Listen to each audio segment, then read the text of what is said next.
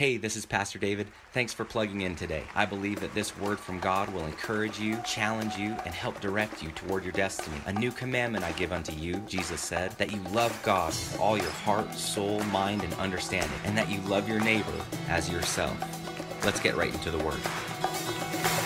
There's no one like our God, no one at all. Gave his son for us, Jesus the Lord. Who can love us like he does?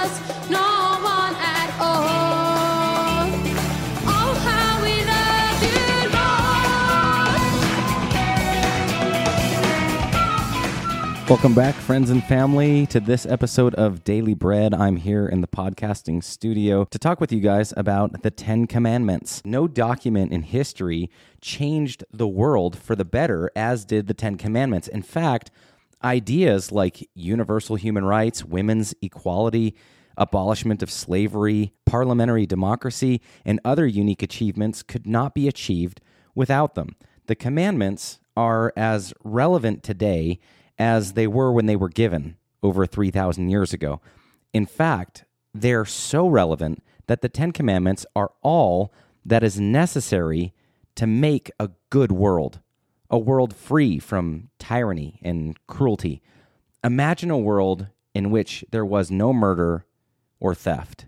There would be no need for armies or police or weapons. Men and women and children would be free. There would be no fear of being killed or robbed day or night. Imagine a world where no one coveted what belonged to their neighbor, a world where children honored their mother and father and the family unit thrived, a world where people obeyed the commandment not to lie.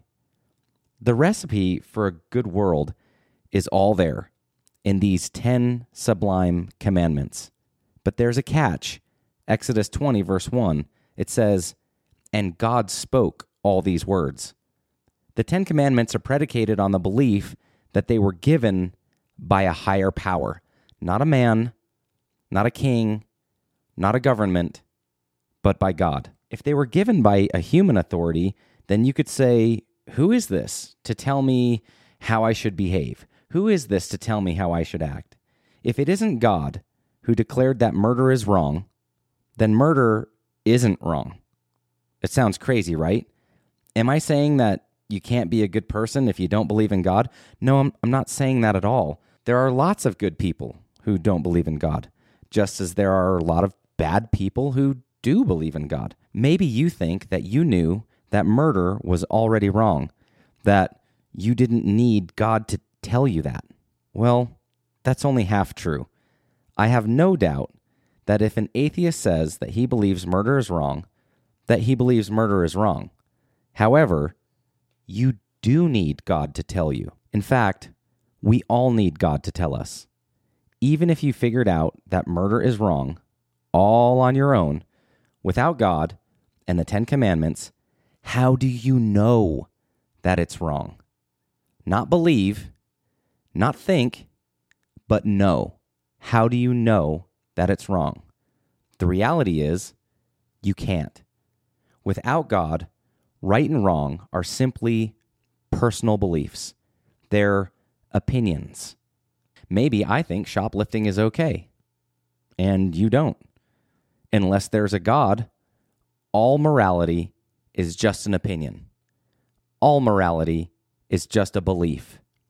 Nearly every atheist philosopher has acknowledged that truth. Another problem with the idea that you don't need God to tell you that murder is wrong is that a lot of people haven't shared your view. You don't even need to look back very far to prove that point. In the 20th century, millions of people in communist societies and under Nazism killed over 100 million people. And that's not even counting one single soldier killed in a war. So don't get too confident in people's ability to figure out right from wrong without a higher authority. It's all too easy to be swayed by a government or a demagogue or an ideology or to rationalize that the wrong you're doing isn't really wrong. Even if you do figure out what is right and wrong, God is still necessary. People who know the difference between right and wrong do the wrong thing all the time. Why? Because they can. They can because they think no one is watching. But if you recognize that God is the source of moral law, you believe that He is always watching. So even an atheist would want people to live by the moral laws of the Ten Commandments. And even an atheist has to admit that the more people that believe God gave the law, and therefore it is not just opinion, the better the world would be. Over the next few episodes of Daily Bread, we're going to detail out these 10 amazing commandments, and you will see the heart of the Father God in a way that you might not have imagined before. Let's look at this first commandment. It's found in Exodus 20 and in verse 2. It says, I am the Lord your God, who brought you out of the land of Egypt, out of the house of bondage. Now, you may be thinking that didn't sound much like a command. In truth, it's a statement. The original Hebrew more accurately reads the 10 statements. This statement is so important that none of the other commandments make any sense without it. First, God is giving these commandments, not Moses or any other human being, not any other authority. God is giving them. Second, God is the one who delivered you from slavery, not Moses or any other human being. Reasoning that, therefore, you have an obligation to me, to God. We have an obligation to our God. And what is that obligation? That you live by the following nine commandments. This is the beginning of what is known as ethical monotheism. And that's the greatest world changing innovation offered in the Bible. It means that one God, monotheism, is the source of all morality. Morality is an objective code of right and wrong and does not come from human opinion. It comes from God and therefore is greater than human opinion. It's not about my truth or his truth or your truth. It's about the truth. Another meaning to ethical monotheism is that what God wants most from us is that we treat other human beings morally. What's really interesting is that none of the Ten Commandments concern what humans must do for God. Before the Ten Commandments, all people believed that they needed to do a lot for their gods feed them, sacrifice people to them, make all kinds of crazy monuments and statues to them. Thanks to the Ten Commandments, mankind learned that what God wants is that we be good to our fellow human beings. Even the commandments concerning not having false gods and not carrying God's name in vain are ultimately about morality. The thing we can do for God is to treat his other children decently. Parents, think about how much joy you feel when your kids are kind to each other, how much peace is in your house when everybody's getting along. In contrast, think how disturbing it is when they're cruel with one another so too God, who is likened to our Father in heaven, cares most about how we treat other human beings, all of whom are his children. The third critical lesson about this first statement is the importance and meaning of freedom. Interesting that God didn't start this list with, I am the Lord your God who created the world, so you'd better listen to me. Instead, he declares that he was the one who took his people out of slavery and into freedom. It's such an awesome picture of God right up front. We all think that God's going to put humanity in line by his wrath or his thunderbolts or his pillars of fire or the raining sulfur.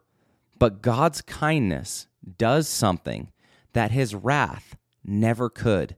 His kindness brings people to repentance. His goodness drives people toward him. We worship a good father. And even within the Ten Commandments, it is written right from the beginning about how good God is. This is what he wants his people to know about him. These are the reasons that people should follow him. He doesn't say, You should follow me because I'm all powerful. you should follow me because I could destroy you in the blink of an eye. He says that he's the one that took his people out of slavery and into freedom. And that's how much God hates slavery and how important God considers freedom. We are fortunate to live in a country that was founded on the idea of freedom. And I've heard the media proclaim that our country was founded on slavery. That's not true. That's a lie. That is not America's legacy. America did not create slavery, yet we were one of the first to break it. That's our legacy. The Liberty Bell, the most iconic symbol of the revolution, has this scripture carved into it Proclaim liberty throughout all the land unto all the inhabitants thereof. All is a quantifying word that means exactly what it says all. But there is another important lesson about freedom that we can learn from the opening of the Ten Commandments, and that is what freedom means. God is saying, I took you out of slavery and into freedom. And these Ten Commandments are the way, they are the blueprint, it is the path to make a free society. You cannot be a free people if you do whatever you want. The truth is, freedom comes from moral self control, and morality isn't subject of legislation. Morality is something we learn through relationship with God, relationship with a higher power. And therein lies the heart of the grace culture. Lastly, this opening statement should forever settle the question Does God like me? Because this statement makes it clear that God cares deeply about human beings. While it's most impressive to create the world, to breathe out stars, what really matters is not only that there is a creator, but that the creator cares about his creation. We worship a good God. He's an invisible God, but he is a good God. And because of his invisibility, when he chooses to describe himself, he describes himself in a way that shows his kindness and his love and his mercy, along with his justice and rule and reign. He is pure, he is perfect, he is lovely, and all of those things are made abundantly clear as you study out his Ten Commandments which we'll be talking about over the next few episodes of Daily Bread. Thanks for joining us for this episode. Make sure you explore our archive of messages on YouTube by typing Strong Tower Casper in the search bar.